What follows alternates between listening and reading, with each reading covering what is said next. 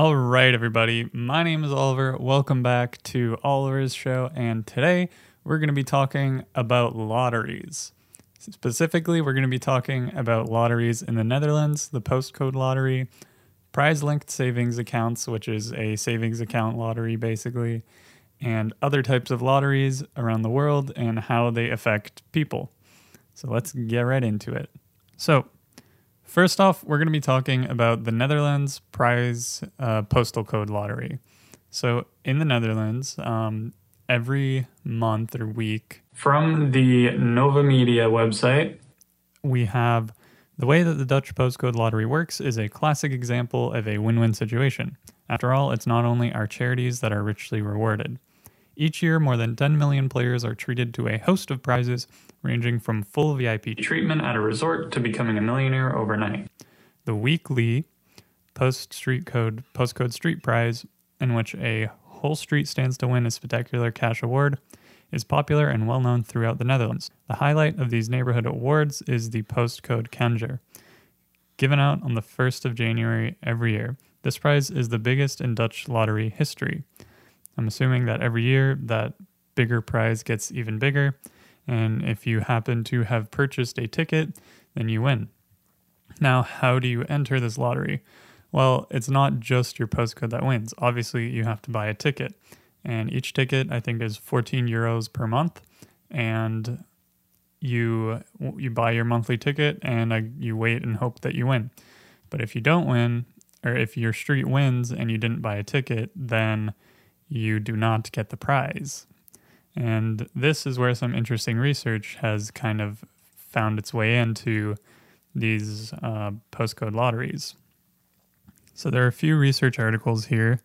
Um, one of them is from the University of Amsterdam, and they say that there have been claims that the existence of interdependencies between neighbors' consumption decisions have had a long tradition in the social sciences. The potential importance of interdependent behavior for understanding human decision making and for policy making has motivated many theoretical contributions in economics. Estimation of the size of interdependencies in consumer behavior in a way that credibly allows for a causal interpretation, however, has turned out to be a formidable challenge. So, the study, which was the Dutch postcode study, is the ideal setup for testing this kind of uh, social economic theory.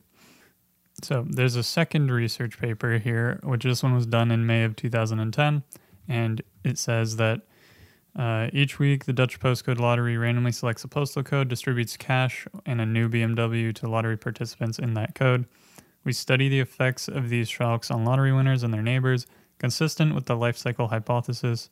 The effects on winners' consumptions are largely confined to cars and other durables. Consistent with the theory of in kind transfers, the vast majority of BMW winners liquidate their BMWs.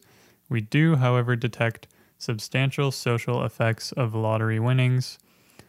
For the postcode lottery, non participants who live next door to winners will see a significantly higher level of car consumption than non participants really quickly here, I just wanted to um, mention some statistics from this research article that I was just reading through.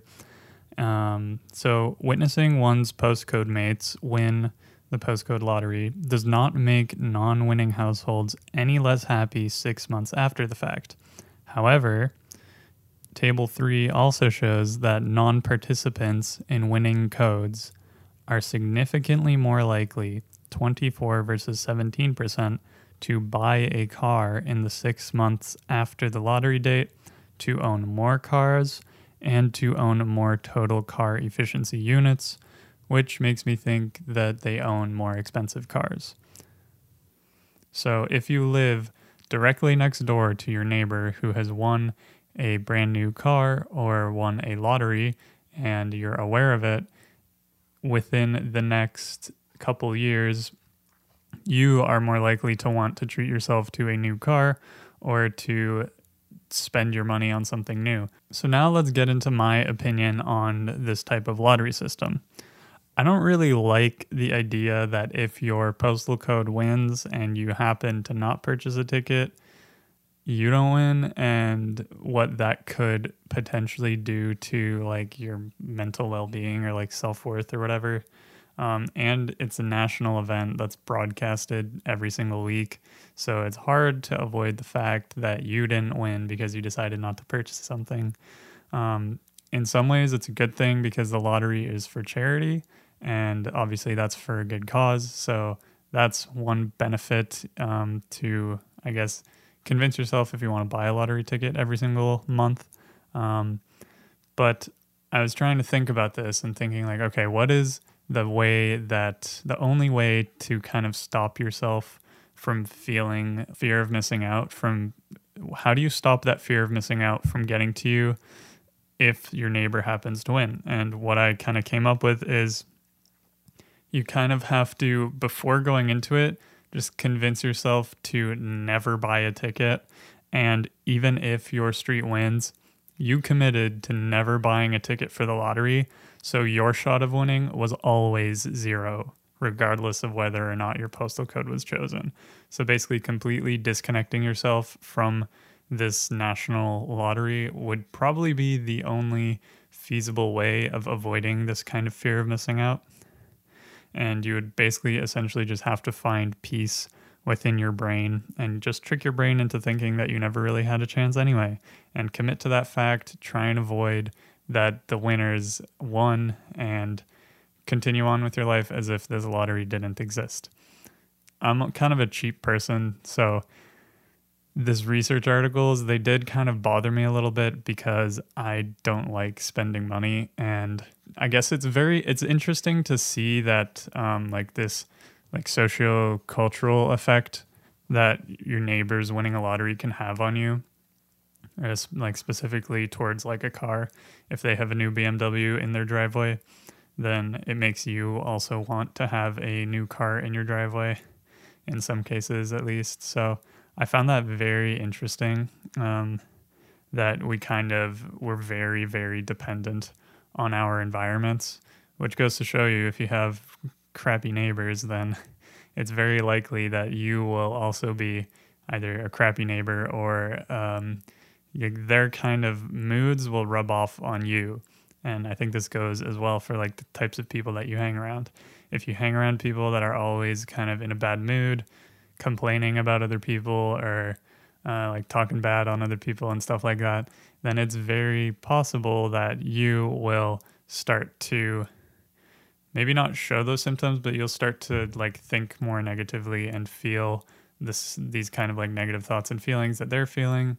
So it's important to kind of surround yourself with positive people and people who are trying to accomplish big things and achieve big goals and it's likely that because that is what your surroundings are, you will benefit off of those surroundings and you will be able to achieve more because your surroundings may have changed. So I, I found that really interesting. I just didn't really like the fact that if you didn't um, if you didn't decide to buy a lottery ticket that week, or you don't really believe in lotteries because your odds of winning are basically one in a million, and sometimes it's more like one in 30 million or something like that, which probability wise is essentially zero. Um, yeah, so I, I just figured I found those things to be slightly just slightly annoying, and I just I didn't like I didn't like that fact. Um, but it is an interesting concept, and I've heard that like there are some other countries that are considering doing this type of thing because it's for charity, which is great. And yeah. Okay, so now we're going to be going into part two of the podcast where I'm going to be talking about prize linked savings accounts.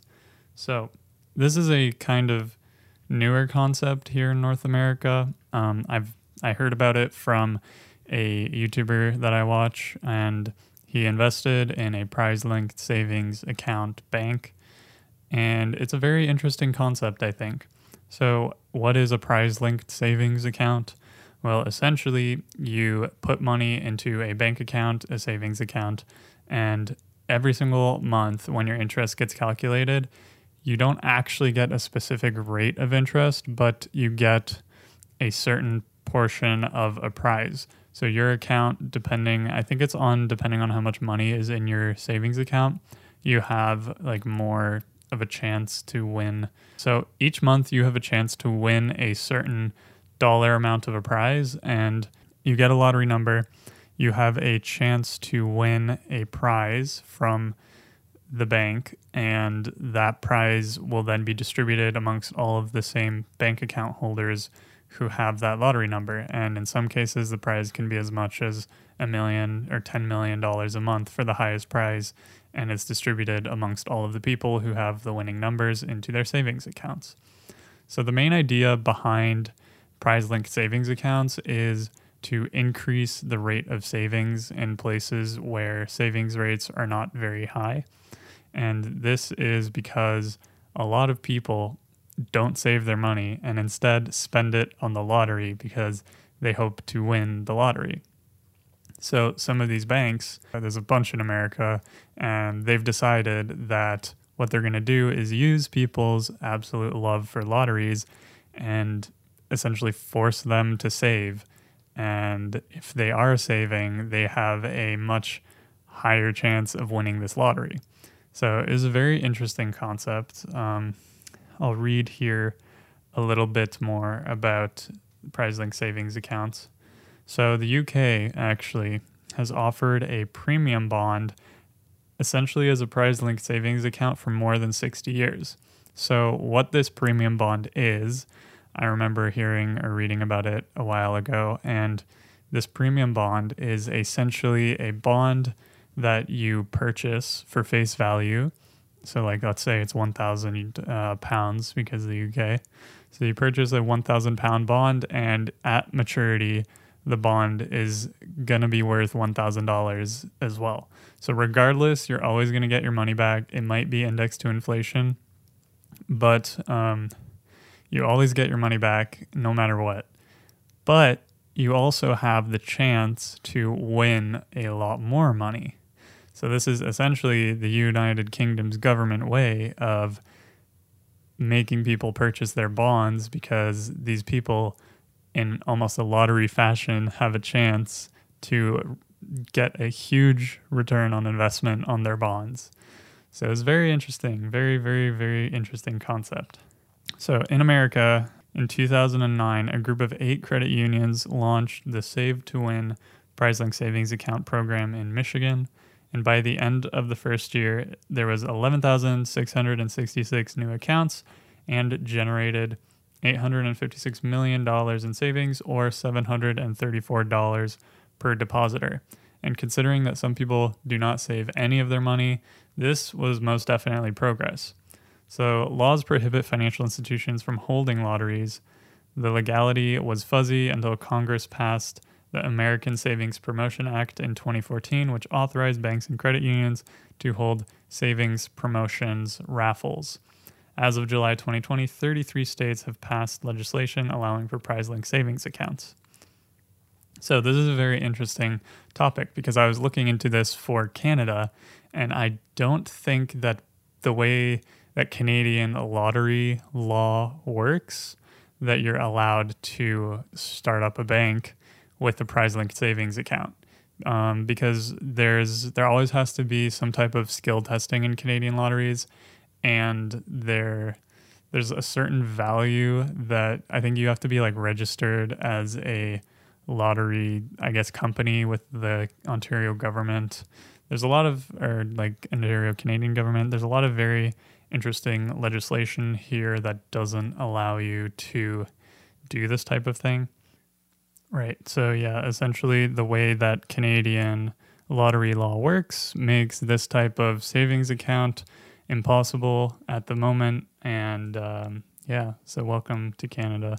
I think that this would be really great for people with like gambling issues or just people who want to participate in the lottery because they think that they'll be the one in the mil- one in a million.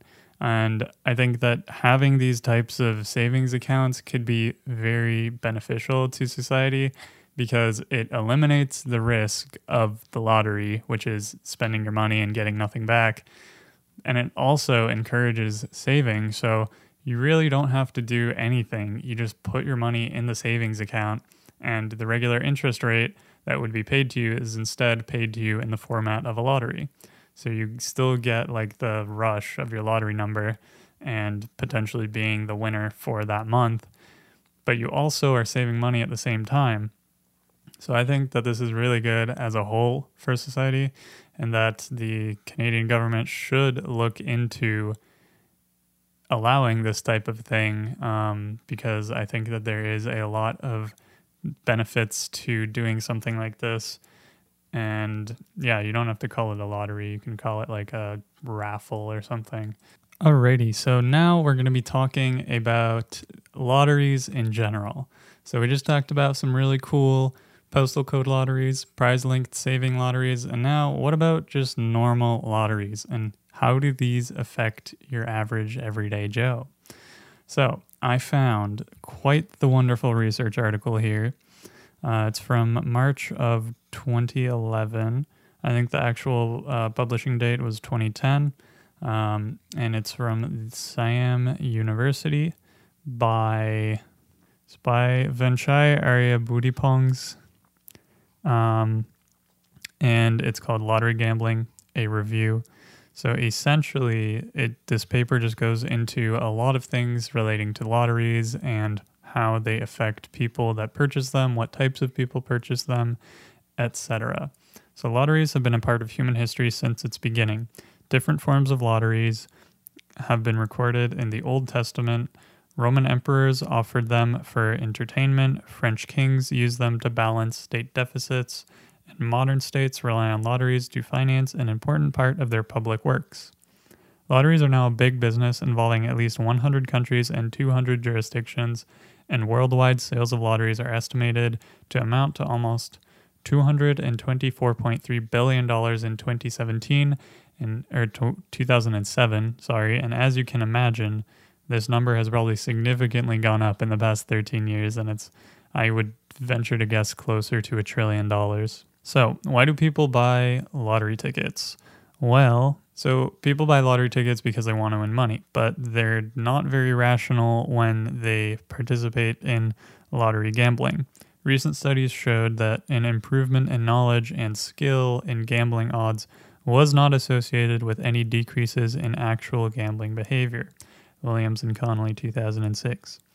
Gamblers seemed to switch off their rational belief during gambling and switch it on again after gambling, which I find quite interesting because this explains a lot of things. When you go to talk to someone who is a gambling addict, it's hard to tell. Like they're just your regular average everyday person. They might not seem like out of the ordinary, but they just have they get sucked into this vortex of gambling and sometimes their life might not be ruined if they are somewhat rational outside of gambling and limit themselves while they're there but this goes to show you that while people are actually gambling it's very possible to like go into the casino and just lose thousands of dollars if you have thousands of dollars available to be lost another reason that people participate in lotteries is desire to win impulse curiosity feeling lucky and enjoyment were the four main motivations.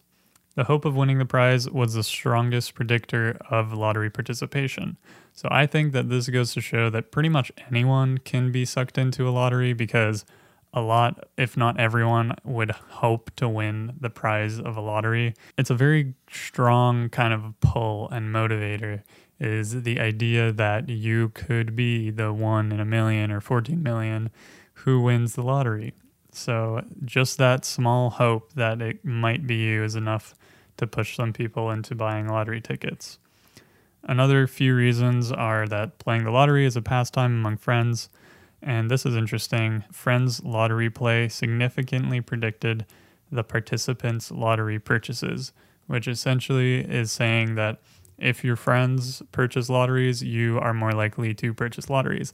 If you're part of a group at work that purchases lotteries, you are more likely to then go out and purchase some lottery tickets on your own as well. Another very interesting thing here um, buying lottery tickets is also related to reduced negative mood. The more the lottery expenditures were, the bigger the reduction in negative mood was. I'm going to venture to guess here that this this is just temporary this uh, reduction in negative mood.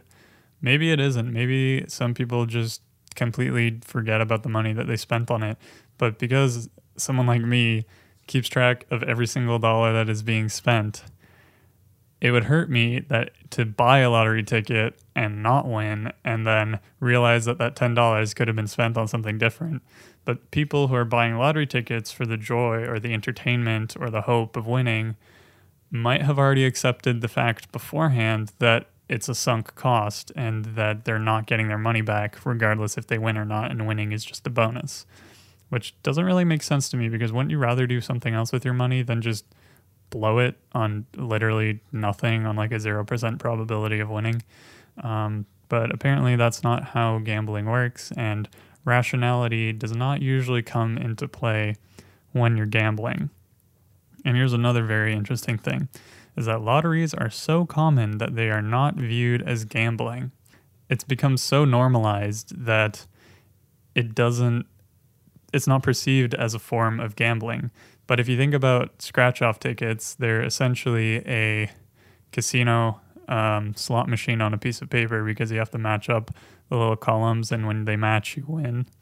Um, and when you have these like random numbers, it's literally a random number generator, and your numbers could match or they could not match, but your odds of winning are just so slim that it doesn't make sense to me. But um, it's become so normalized that it's not viewed as gambling anymore. And it says here that some people purchase lottery tickets for their children, which to be fair, I think I did ask my mom or dad to buy me a lottery ticket when I was like 16 or something.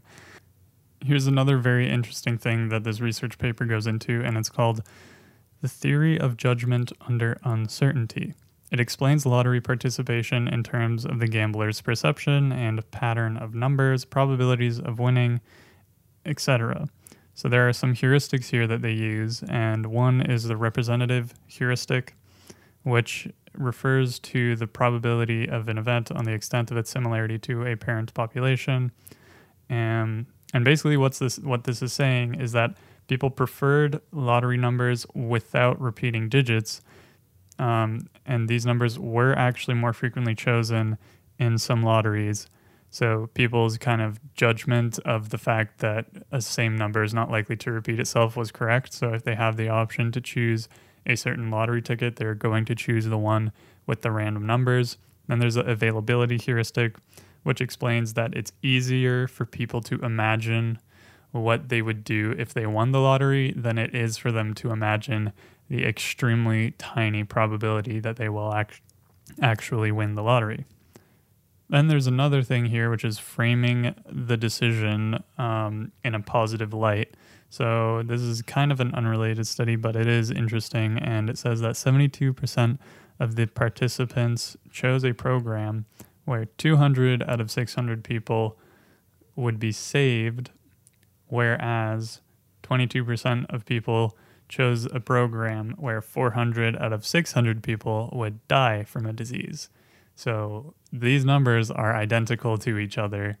It is just the way that they are being framed and people would rather see something in a more positive light, someone being saved, than seeing things in a more negative light where people are being killed, even though the numbers are identical and your odds of survival or death literally have not changed.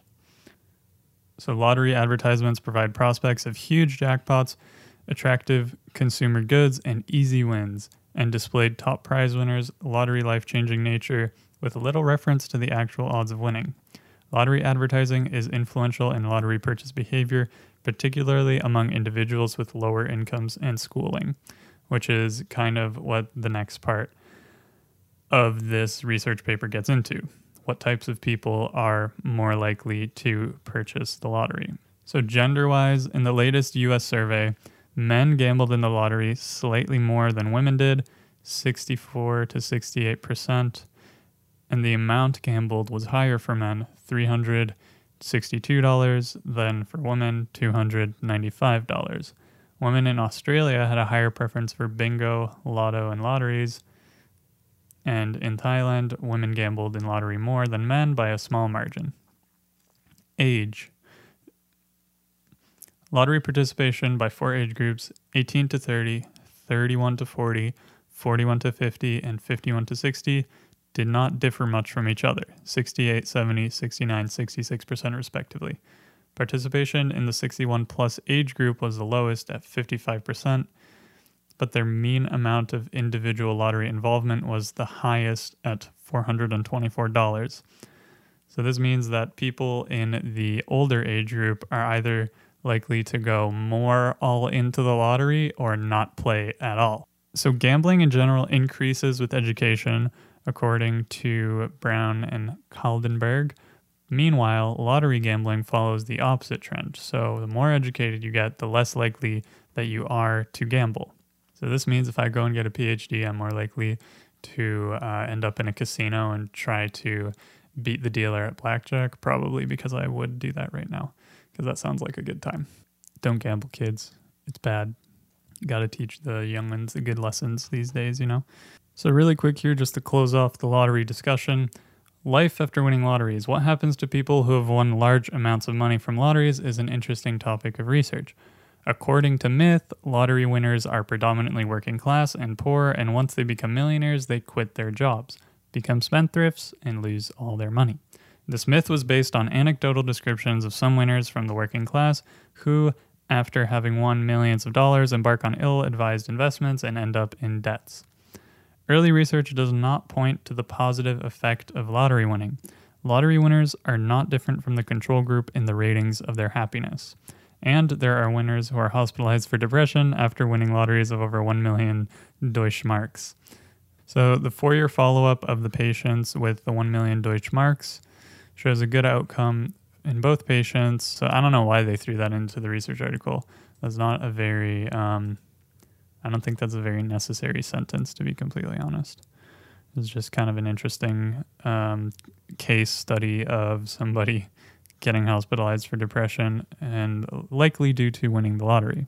Anyway, so about these lotteries. Well, what do I think about them? I think that lotteries have been normalized as a form of gambling and I don't really think that like probability wise they make absolutely no sense. Like why would you ever want to spend your money on buying a lottery when you could be spending your money on something that will actually bring you happiness or you can spend your money go and watch a movie instead of the lottery.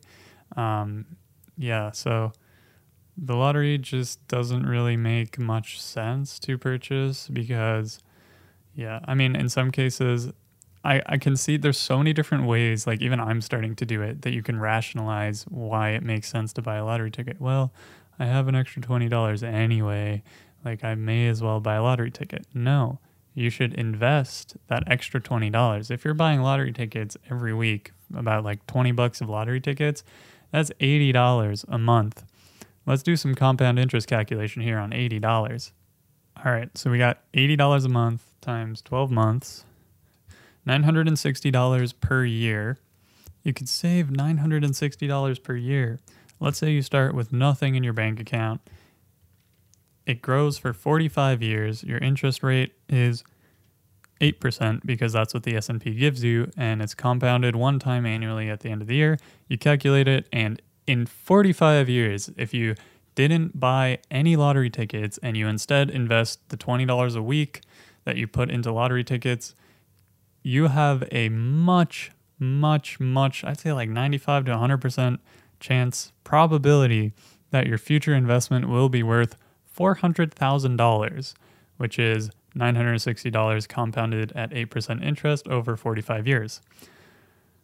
Whew, that was a lot. So essentially, I'm vouching for not purchasing lottery tickets and investing your money into the S&P 500 instead, because that is a proven method of becoming a millionaire over a long period of time. Sure, you don't get the instant gratification. Sure, you don't get like whatever the chance of winning like millions and millions of dollars, but you have something stable, something consistent, and you increase your probability of retiring when you want to actually retire instead of having to work because you spent $20 a week on lottery tickets. Yeah, so that's my rant. That's my thoughts on the lottery. Um, the more educated people are, the more they do regular gambling, which I also find very, very weird. Was not expecting that as a as a result of one of these research papers. Um, and we never really got too much into like the demographics. Sure, the older demographics played a little bit less, um, but we didn't really get into what types of levels of education are more likely.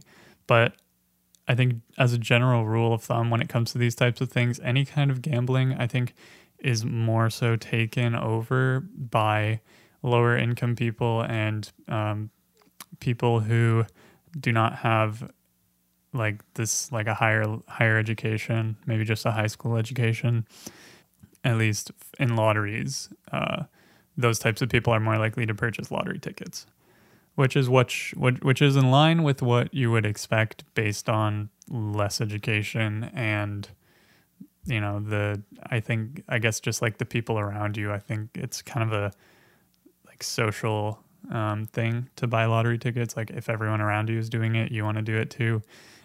I think that in some ways, um, like selling lotteries to people is on some level irresponsible because that money could be saved and could be better used and it could be like used for retirement. And sure, it's the person's responsibility. If they're an adult, it's their responsibility to be educated and to educate themselves on whether or not these are good purchases to be making.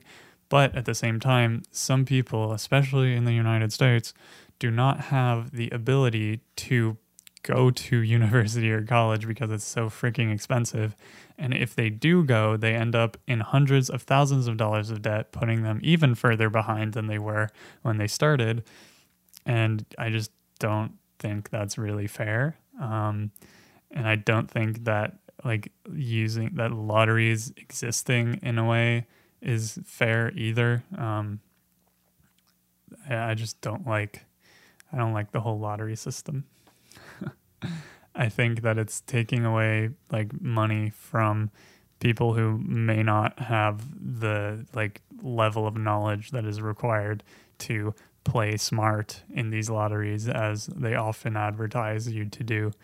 Um yeah, it's essentially just glorified gambling. So maybe that's why people think that it's okay because it is glorified gambling. But I personally do not think that, yeah, the lotteries should really exist. anyway, so I've been going on rambling for a long time now. Um, I hope you guys all really enjoyed this episode. Uh, it was a whole bunch of lottery talk. Hopefully, there was something that you took out of this and you learned a thing or two. Um, if you enjoyed this episode of Oliver's show, please subscribe to the YouTube channel. It's free. You can always unsubscribe if you don't like it. And subscribe to me on Apple Podcasts. Uh, just hit my mic. Subscribe to me on Apple Podcasts. Again, it's free. You can always unsubscribe. And be sure to leave a like or a review. And I will catch you guys in the next episode. Let me know what you want to see next time. I'm running out of ideas here, and I'm only on episode four. So please, anyone who has ideas out there, drop it in the reviews, drop it in the comment section on the YouTube video, and I will do some research for you and get back to you. Anyway, thanks a lot for watching, guys. I will see you next time. Bye.